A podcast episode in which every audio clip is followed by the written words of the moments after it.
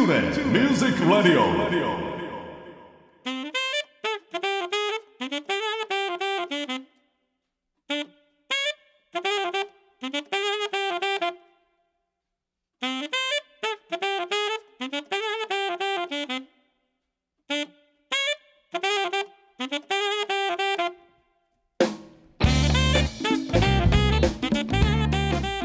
皆さんこんにちは大阪吹田の音楽スタジオトゥーレミュージックラボのディレクター兼ボーカル講師林慎次郎です。この番組ではトゥーレミュージックラボの生徒の皆さん講師陣その他関係者の方をお招きして音楽や演奏の話時として普段聞けないような雑談などをお送りしています。番組の最後にはプレゼントコーナーもありますのでどうぞ最後までお聞き逃しのないよう。それではしばしのお付き合いよろしくお願いいたします。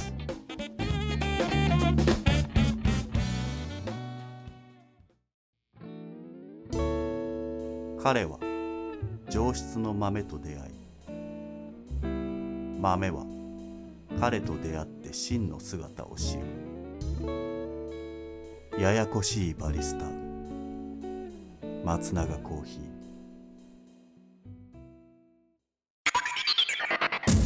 トゥーレミュージックレディオ。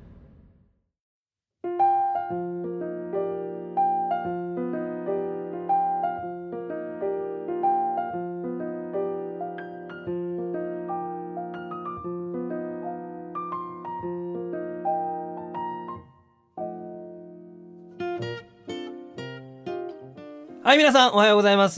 トゥーレミュージックラジオ第112回目となりました、えー、12月3回目の放送となります、えー今回はですね3回目の出演となりますが、えー、トゥーレミュージックラボのドラム講師長山智之講師に登場していただきます。よろしくお願いいたします。お願いします。さあ長長山先生。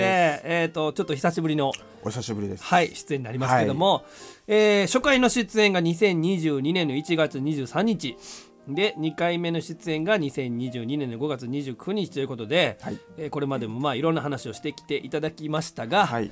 今回はまあオープニングテーマとそれからコーナー2の BGM に、えー永山先生が所属するイサナジュークボックスの、はい。えー楽曲を使用させていただいているというありがとうございます。ことではいありがとうございます。こちらこそ、えーということで、えーちょっとその辺の話も含めて、はい。いろいろと聞いていこうと思うんですが、はまあイサナジュークボックスは、えー永山先生とそれから財馬先生ねサックスの財馬先生も、はい所属しているバンドなんですけど永山先生から見たはい。イサナジュークボックスの活動について、はい。はい、ちょっといろいろとお話を聞こうと思います。なるほど。まあ今年入ってからストリートとかうん。やり始めまして、まあほんま梅田とか難波とかで最近うんそうですね月2回ぐらいのペースでやってるんですけど、うん、はい、結構外人の方って今多いので、うんうん、反応がやっぱインストやってるからすごいどんな感じで反応されるんやろみたいな、うん、すごいそれが楽しみやったんですけど、うん。特にナンバうん、ーはこの、えっとね、中国人の方も多いし、はいはい。欧米人の方うん、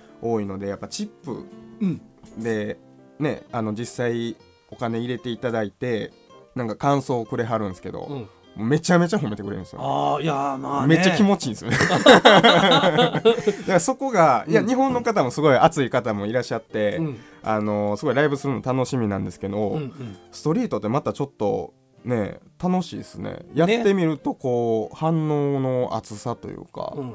めっちゃ楽しいですね。あのだって言ったら。見てくださいって言って来てくれてるお客さんじゃなくて、ね。本当にこう音に反応して、はい。うん、あのリアクション取ってくれるお客さんばっかりやから、そうなん。ダイレクトですよね。そうですね、うん。めっちゃだからなんかやっててテンション上がるし、はいはいはい。まあめっちゃくちゃ寒いんですけど この時期。この時期ね。今もやってるんですけど、結構ハイカロリーなんですけどそのやる価値はあるなというのはなるほど、ね、これは両方のバンドをやってるんで思いますね、すごく。はいはいはい。はい。僕の知り合いの、えー、とお客さんまあお客さんで来てくれはる方も、はいはい。あのー何人かストリートでああめちゃくちゃかっこいいバンドがいましたって言ったらイーサナやったりとかしておおと思いながら、うん、なんかもう身内のように嬉しくなってましたけども、うん。そっかそっか。じゃあえっ、とイーサナジュックボックスはまあストリートで今頑張ってるということで。はい。はい、で EP もね。EP もそうですね、うんうんうん、なんか出していくということで。で今もシングル2作出して、うん。あと12月の28日に3作目があ。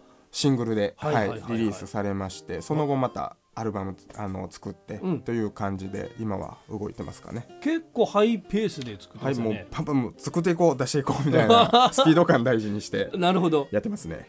あのこれ財幕の時にちょっと聞いたか分かんないですけど、はい。あのー作曲って基本的に誰か一人がしてる？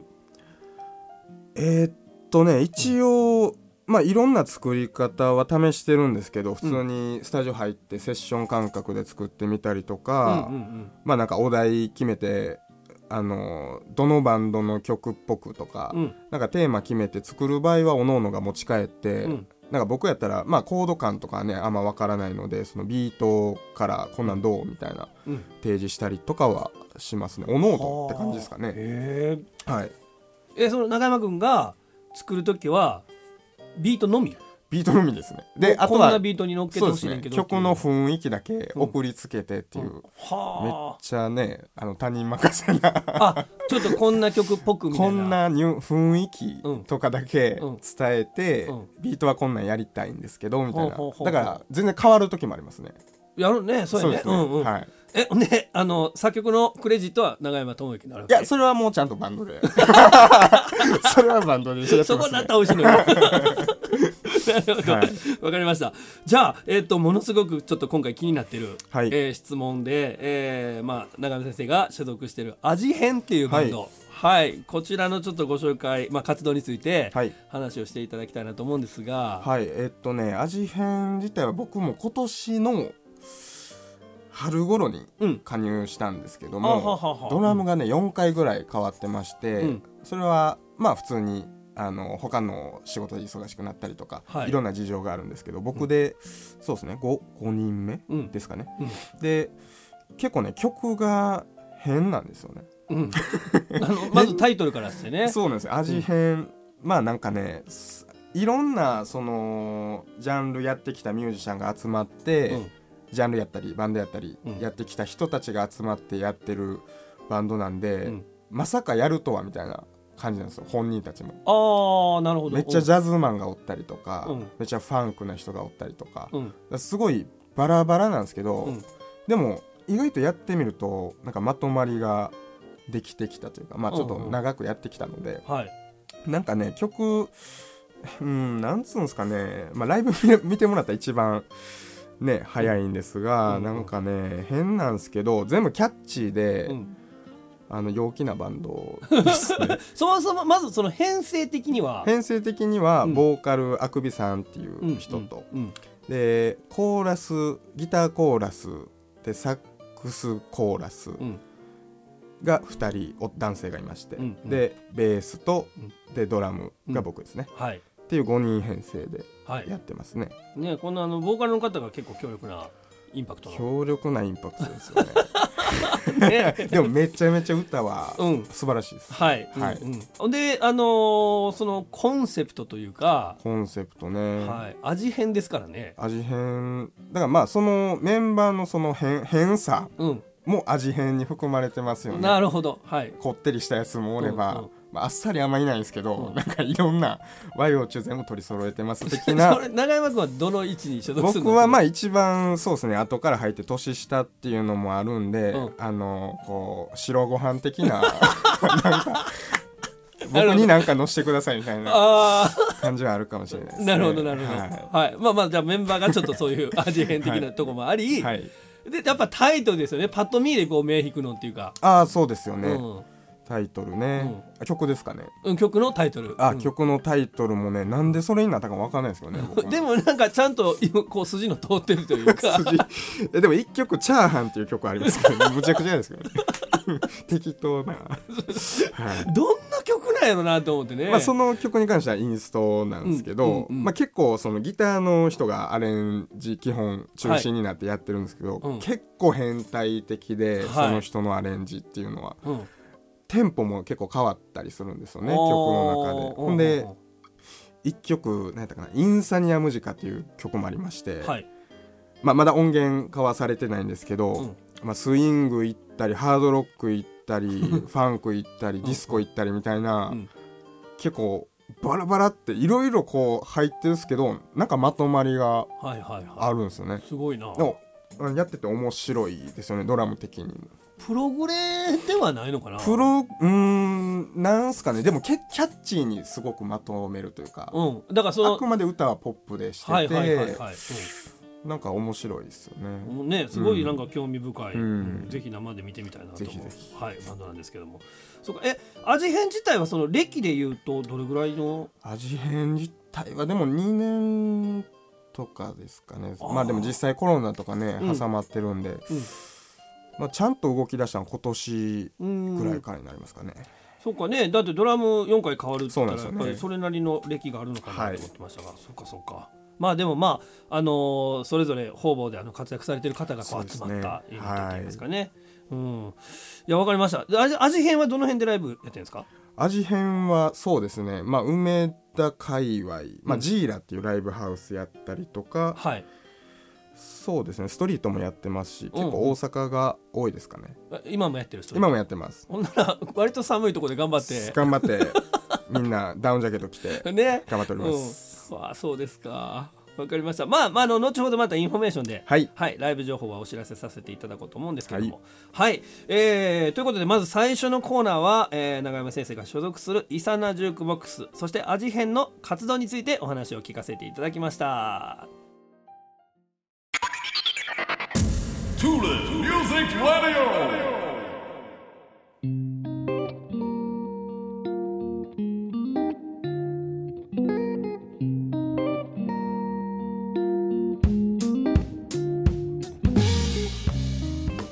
はい、それでは続きまして、えー先ほどの、え2つのバンド、はい。それぞれのバンドの歴史の中で、印象に残っているエピソードをちょっと聞かせていただこうと思うんですが。はい、じゃあ、えっとまずイサナジュークボックスの方から。なるほど。はい。イサナの方はですね、うん。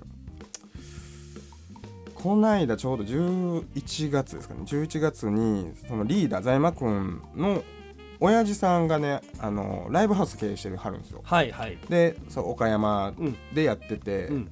倉敷レッドボックスやったかな、うんっていう名前のライブハウス経営してはるんですけどそこに親父さんがあの誘ってくれはってはい。あの19周年うん。ライブハウスの19周年でイサナをゲストではい。あの誘っていただいて僕ら出たんですけども、うんうんうん初めてこの財馬くんの親父さんとね、うんあのお会いしましてはい。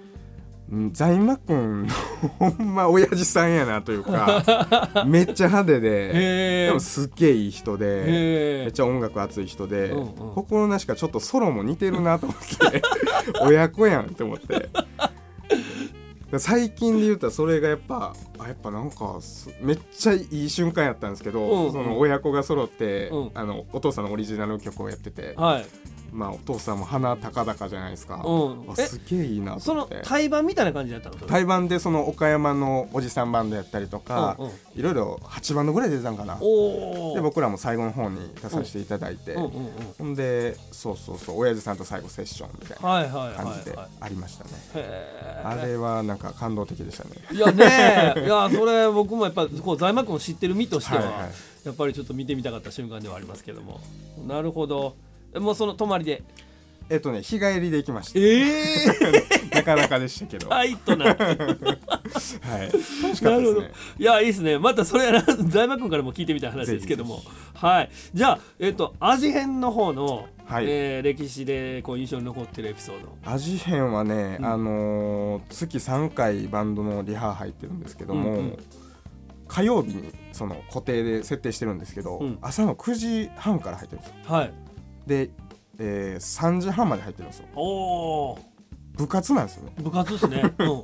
だからほんまにそのタイムスケジュールとかも、うん。このホワイトボードに書き出して、うん。今日は新曲のこれを詰めてとかほんま部活みたいにやっててなんかね面白いですね。そのメンバーとこう揉めることとかもあるんですけど、いうん。うんやでも部活やなみたいな。なんかそのなんていうかな。こういわゆるバンド、はい。なんかもう俺たちはバンドだぜみたいな感じの雰囲気でもない感じじゃないですか、さっきの話そうですね。聞いてるとね、はい。うん、それでなんかそういう形でこうリハスケジュール決めてやってるって珍しいですよね。なんかねすごいめっちゃ熱い人だから多いんですよね、はいはい。やっぱりその1回のライブ30分とかのライブも多いんですけど、うん。対バンライブで、うん。なんかそこに向けてうん。どうやって曲をつなげるかとか、うんうんうん。あのいろいろアレンジまたし直したりとかそのライブのたんびに、うん。あのリハちゃんと入ってるんですけど、うん。なんかそこまでこう曲を解釈し直すというか、うん。それってすごいやっててやっぱり楽しいいしやなんか核あるべきや思いやもうめっちゃこうあるべきやなとうんうはん。すごいリハの入る必要性というかすごい感じますね。へえ、ねなんかあのーそれこそあのプレイヤーとして、うん。たくさんのなんかこういろんなところに引っ張られたりとかしてる人からするとちょっとスケジュール的には難しい、ですよね。うん。うん話かもしれないけどでもいいバンドですねそうやって考えたら。バンドの醍醐味やなと思いますね、これは、うん。その仕切る人っていうのは？まあ、一応そのボーカルのあくびさんなんですけど、うん。まあ、あくびさんも結構抜けてある部分がいっぱいありましてうん。僕らが助けながら、うん。なんかみ,、まあ、みんなどっちもどっちな感じなんで、はいはいはいろいろ助け合いながら、うん。ほんまそれこそ部活な感じでうん。やってる気がしますね。ははい。あ、なるほどね。こっちはあのちょっと話それるけどあの、はい。曲作りっていうのは味変の方味味変？味変。味変どっちでもいいですけど。味変。味変で僕も言ってます、うん。味変の、はい。その曲作りっていうのは？曲作りは基本ほんまめっちゃラフなデモを、うん。このギターの伊藤君うん。まあ基本アレンジ担当してる人がはい。基本作って、うん。それにまあ一回適当にセッションしてみるんですはいはい、適当にやってみて、うん。で違うなってなったりしたり、うん。あめっちゃいいやんっていうのはなんか保存していって、はいはい。であこの曲ってあれっぽいなとかがあったら、うん。それ聞いてみたりうん。え全然ちゃうやんとかなったりもするんですけど、うんうん。なんかそれをもうほんま小さく肉付きしていきながらやっていく感じなんで結構地道かもしれないですうね。すごいもうなんか古典的というかうんうんうん基本セッションかなって感じですかね。うんなんかうん。昔のなんかバンドのスタイルなのバンドのスタイルかもしれないですね。うんうんうん。まあそこでね LINE であのデータでやり取りとかはあのあるんですけどあはいはいはいはい。あの軽いデモ取ってうん。送ってみたいなのはうん。ありますけどね。うーん。そうか。いやいやいいですね。なんかほんまにあの聞けば聞くほどなんか興味のある、うん。あのバンドやなと思いますけど。なんかじゃあこれちょっと笑けたなみたいな。あなるほど。失敗談じゃないけど、なるほど、うん。結構ねでも僕その血液型とかって、うん。うんなんかその性格ってこれっぽいとか言ったりするじゃないですか、はいはい。例えば O 型は大雑把やったりとかうん。A 型は几帳面やったりとか、うん。で僕アジヘンってバンドは AB 型3人おるんですよおおなかなかやと思うんですよ、ーなかなかないと思うんですよ、そういう組織って、うん、かなりの低確率っていうか。で、うん。別にそんな気にしてなかったんですけど、うん。あやっぱ AB 型変やと思って。なんかねやっぱり AB 型っていう人種が少ない分、ん。こう生存しようとするのが なんか結束力をすごい感じるんですよ、はいはいはいはい。まあなんかせ責められるじゃないですけど、うん。ちょっと間違った発言失言うん。をちょっとしてしまったりしたらすごいこう責められはるんですよ、うん。AB 型の方が、うん。でそこでのこの AB 型の結託。うん。いやそんなん大丈夫っす 慰め合いっていうんですかね、うんまあ、悪く言えば傷の舐め合いみたいな。のがすごく感じるから、うん。でもそこでいいグルーブ出したりしてます。ざっとしましたけど。めっちゃ急急激に今ギュッとしましたけど。あのー身をつままれる僕もエビ型なんで。すいません。いやいやでもようわかるわなんかその話 なんかでも独特な雰囲気を感じますね。なんかねあのやっぱり希少やからあの少ないからやっぱりね、うん、もう AB って聞いた瞬間に親近感湧くし 仲良くなるスピードが尋常じゃないですよね。そうそうそう。あの関西の男性ボーカリストのはいはい。AB 率がむちゃくちゃ高くて。あそうなんですか、うん。えー、俺の知ってる周りのボ男性ボーカル、まあ、例えば10人おったとしたら8人 AB すごい だからもうあの割と結託しようとしてるよ。はい。えー、面白いですね。え残りの方は？何型なの？残りの方は O 僕も O なんですけど、うんうん。だから AB3O が2人っていう感じですね、なるほど。そうか。O は結託せえへんの？それで。O もしますね。言われてみればしますね。いや AB こう言うてんねんけど。な AB3 人おったらそうなるよねなんかなんかね、フォーメーションできますよね。なるほど。いや面白いな。いやいやありがとうございます。えーえっとこのコーナーでは、えー、イサナジュークボックスそれからアジヘンの、えーバンドの歴史の中で印象に残っているエピソードその他諸々についてお話をしていただきました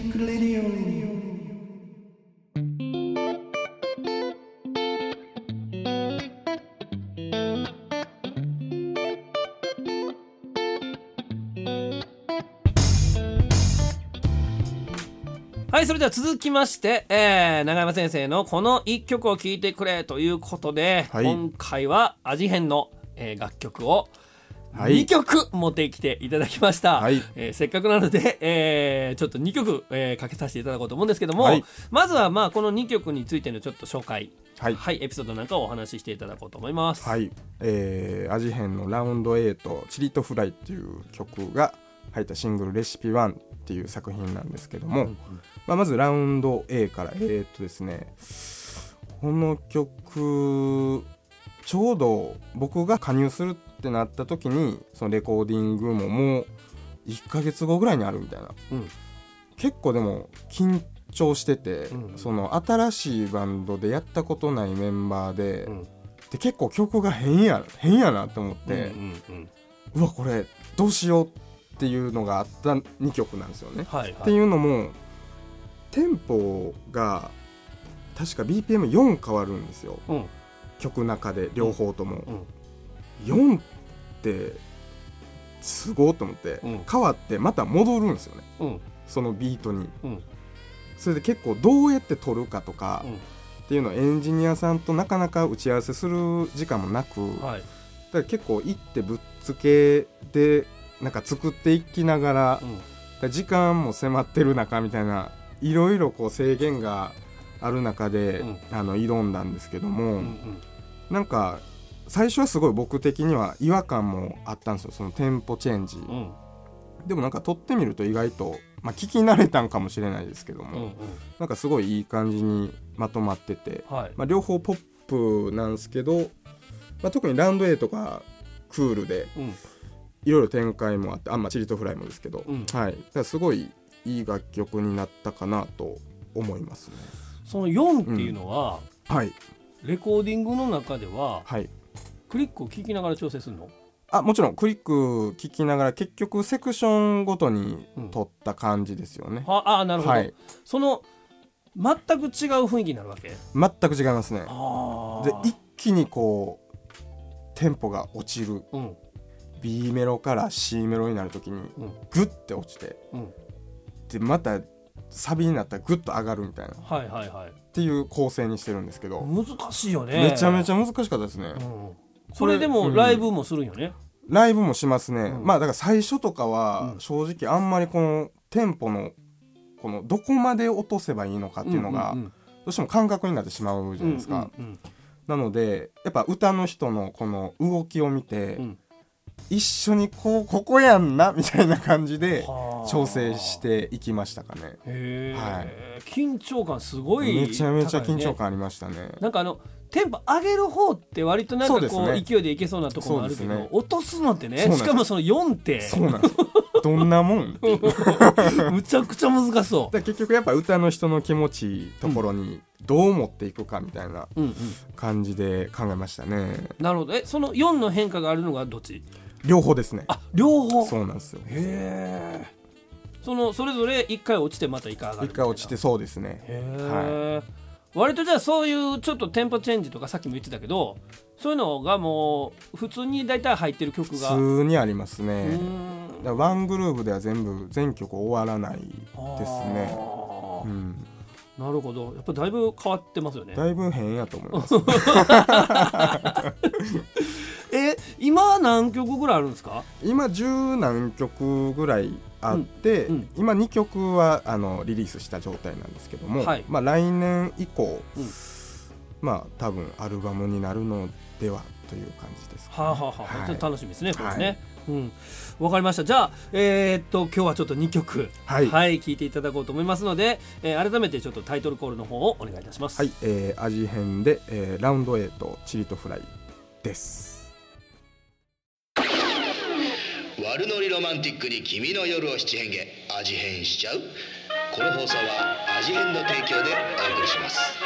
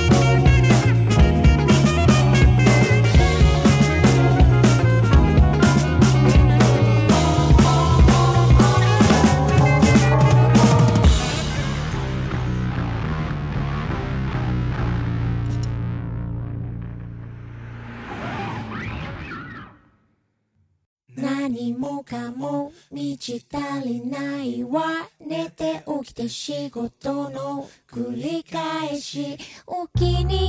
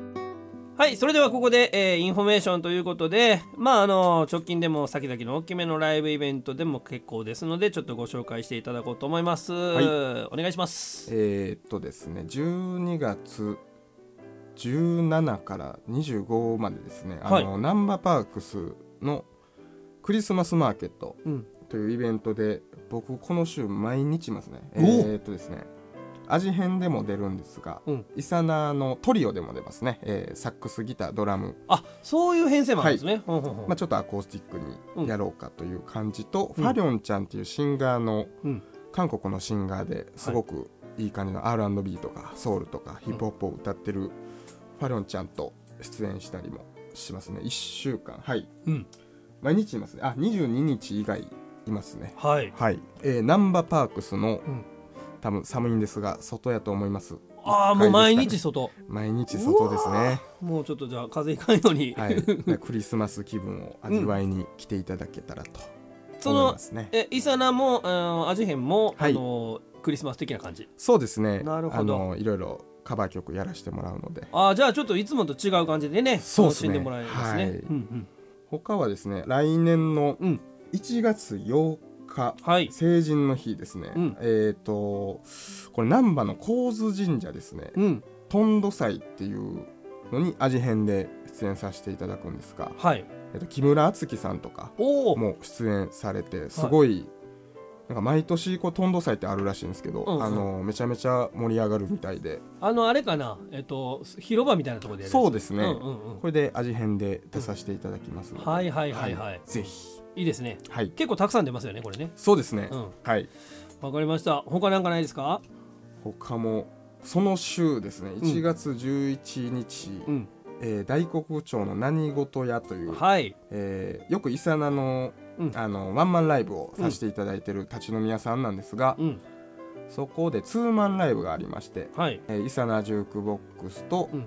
シンガーのマーサさんという方のツーマンライブでほなんかねこの日がその東海恵比寿でしたっけ？うはいはい。うんの最終日らしく、うん。この辺がもうてんやわんやなってるみたいなんですよ、うんうん。ごったーなってて、うんそこでもうめちゃめちゃ盛り上がるんちゃうかとはい。企んでおりますので。なるほど。じゃあこの辺ちょっと漏れなく、ははいい説明欄の方に、えー記載させていただきますので、皆さんチェックお願いします。お願いします。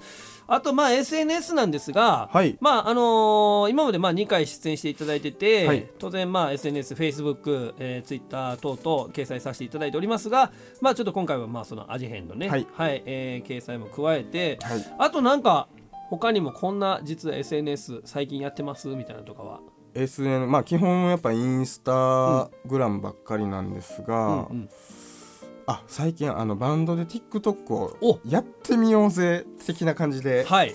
やってみまして、うん。それがもうメキシコでめちゃめちゃバズりまして、えー、そうなんや。メキシコだけもうねうん。だからフォロワー今メキシコの方ばっかりなんですよね。すごっ。そうなんです なんやろ。なんかうんメキシコに刺さったんですよね。はい。そこでも何が刺さったか分かったらちょっと狙えるよね。そうなんですよ。だからあのー あの動画を撮りましてこの間うんはい。メキシコの方向けにうん。メキシコ語でうん。しっかりうん。しっかりちゃっかりやっておりましたね。あ面白い。はい。えっ、とえそれイサナですか？それは味変味変のですかね。ああわ、かりまました。じゃあえっ、と TikTok の方もねぜひはいチェックしてください。はい漏れなく掲載させていただきます、い、やちょっと個人的にちょっと見てみたい。しっかり便乗するというね。さすがっす。はい。はいということで、えーこのコーナーインフォメーションのコーナーでした、彼は上質の豆と出会い豆は彼と出会って真の姿を知る。右腕はバランス取りだ。松永コーヒー。Tune in Music Radio.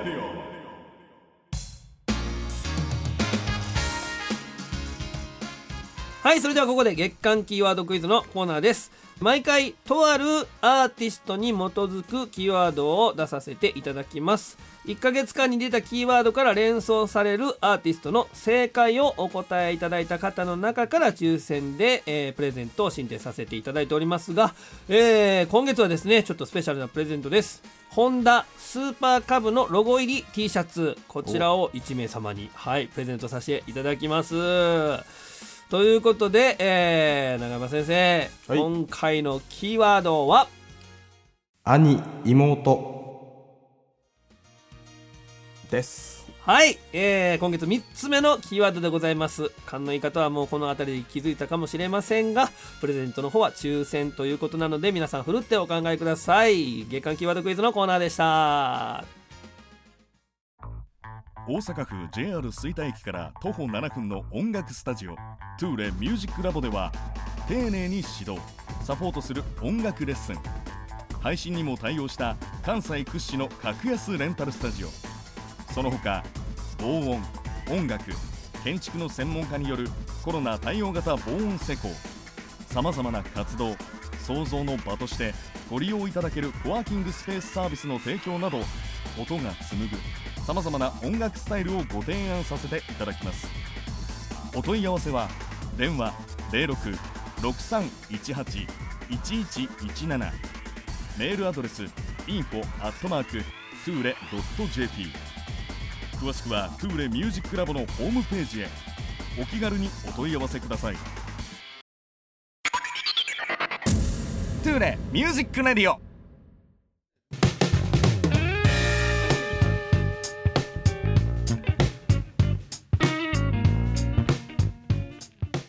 さて皆さんいかがだったでしょうか、えー、長山先生3回目の出演ありがとうございました。まさあ、えー、とじゃあちょっと最後にあの軽い感じではい。聞いてみたいなと思うんですが今一番欲しいもの。今一番欲しいものは、はい。まあ、リアルガチで言うとですね、はい。サウナですよね。え サウナ行ってない？行ってるんですが、うん。あの僕気づいたんですけど、うん。行くまでにすごいなえるんですよねああほうほうほう。あの自宅につけたいってなって。あ そうそういう欲しいそうなんですね。自宅につけたいってすごいなってまして。それってあの現実的にっていうかまあまあお金ありゃそれできるやろうけど。あのまあ、サウナっていろいろ種類あるんですけどそれはもう大掛かりになるとねすごいいっぱいお金ももちろんかかりますし、うん。でもなんかね、あの設置型のサウナがあるんですよ。ほ試したことないんですけど、うん。もうほんまあのマンションにある防音室的なううん。ああいうののなんかあるんですよ。テントみたいなの。はいはいはい。あだからその浴槽とかじゃなくてもあのあそうですそうですリビングとかそういうところに、置けるっていうやつなんですけど うん、ただそれも調べるとあの温度がどうしても上がりきらないらしいんですよね。やっぱりどうしても65度とかがマックスうんうん。ってなるといやそれやったらうんで多分何50万とかするんですよね、うんうんいやーってなるじゃないですか、うん。うんそれね、うんうん、だから今まあそれのもっといいもっといいのが出てくれればうん。買うかもしれないですね、はあ100度ぐらい出せるもんならうん。お金貯めて買おうかなすごいな そんぐらいこうね、うん。道中にこうちょっとサウナ行くまでにはいはいやっぱ行くかみたいな。確かにねいろいろ考えてねもう帰りのその時間とか。ですよ。湯冷めするやんとか思いまして。え一番家の近所のサウナっていうのは？近所には、まあ、いくつかあるんですけど、その全部出揃ってるやつじゃないとダメなんですよ。なるほど。自分のこの条件に適したところ。なるほど。サウナの暑さやったり、ん。終わってからのこのビールがあるのか、はい。生が置いてるのか置いてないのかうんうんとか、うん。いろんな問題を加味したら一番近いところで15分はい。バイクでかかるんですよ。あの前言ってくれてたあそうですね、んうん。新徳温泉というあの、うん。旭区のはい。とこなんですけど、うんうん。15分かかるんで、うんうーんっていうこの橋を越えるという。バイクで15分ってまあまあよね。まあまあこの時期やとなかなか寒いじゃないですか。そうやね。うんうん。ってなるとやっぱ家につけたろかいなっていうはいはいはい。気持ちはあるんですよね。あれサウナってあの寝泊まりってできへんの？えっとねそのでっかいスーパー銭湯とかやったらたまにうんあるとこもありますね。その新東温泉は違う？新徳温泉は違いますね。もうあーそうか。2時できっかりうん「はよ出ろよ」ってはいはい教えられますね、あそうですね。あ でもだってもう満足の基準がその言ったらそこやからそうですね。それをこう自宅でそうなんですよ。しようと思ってかなりその100度出るだけ以上のものがないと。そうなんですよね。なんか水風呂も用意したりとかしないとダメなんで、うん、どうしたらいいですかね。それ こそなんかもうあのいわゆるそのサウナとして建てられてる施設をはい。買い取るとか、ああなるほど、なんかねもう自分の所有物そういうことですね、うんうん。それかもう知得温泉の前に住むかですよ ね。そうやねそうやね。あそれが一番それが現実的一番いいかも。いや俺もうだから前の話で長山君イコールサウナやってんけど、はいはい。よりなんかこう硬いものになったね。なんか増してるなサウナ度が。いやサウナそうですね。自宅になんかああればいいですね。サウナじゃなくてもこうホットになれる。はい。ね汗かける、うんうんうんそう運動ではなくみたいな、うんうん。が欲しいですね。えほな今この時期、はい。もうどれぐらいの率でいってんの？今でも週2はいけたら行ってますね。なんか行けんかった週は翌週に持ち越すとかしてますね。いや別そのにその日は。持ち越さなあかん理由もないけど。あ先週行けへんかったなみたいな週3行っとこかみたいな。すごいな。感じで行ってますね。あ ーまあまあでもその泣いてる割にやっぱ週2って言ったらすごいよねやっぱペース的にいやは多いらしいですね。うん。はい。なんかその仕事の合間とかにも行ったり僕はあするので。あーまだはい。日中やったらなんかね、日中そうなんですよ。うん人少なくてめっちゃおすすめですね、うんそんなにあの湯冷めとかもね。あそうですそうです、うんうん。まだあったかいんで。夜はちょっと今きついやな。夜はねやっぱり露天風呂とかがあんまり効果的ではないですね。寒すぎるというはいはいはい感じはいですよね。なるほど。まあ朝引くであの自宅から、はい、まあ、15分バイクで15分ぐらい、はい。うん、だからあのまあもちろん最寄り駅とか言ったらちょっと個人情報になるからあれやけど、はい。なんかその近辺でちょっとおすすめのあの サウナお尻の方がいらっしゃいましたらぜひ。はい、ぜひともあのメッセージいただけたらよろしくお願いしはい。ます、あの長山君に伝えさせていただきますので、い、やすごいな。サウナが出てくると思えんかった。さすがっす。いやいやありがとうございます。ありがとうございました。またあのちょっとあのー情報更新でねなんか新しい活動が始まったりとかした時には、はい。出演していただこうと思いますがぜひぜひ。はい、えー今回3回目の出演となりました、えー、トゥーレミュージックラジオ第112回目は、えードラム講師永山智之先生に登場していただきました。ありがとうございました。ありがとうございま